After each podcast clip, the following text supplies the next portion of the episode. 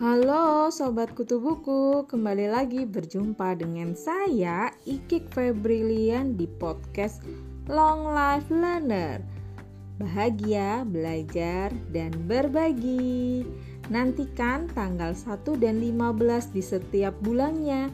Masih seputar bincang-bincang tentang buku. Penasaran buku apa aja yang kita akan diskusikan? Stay tune terus!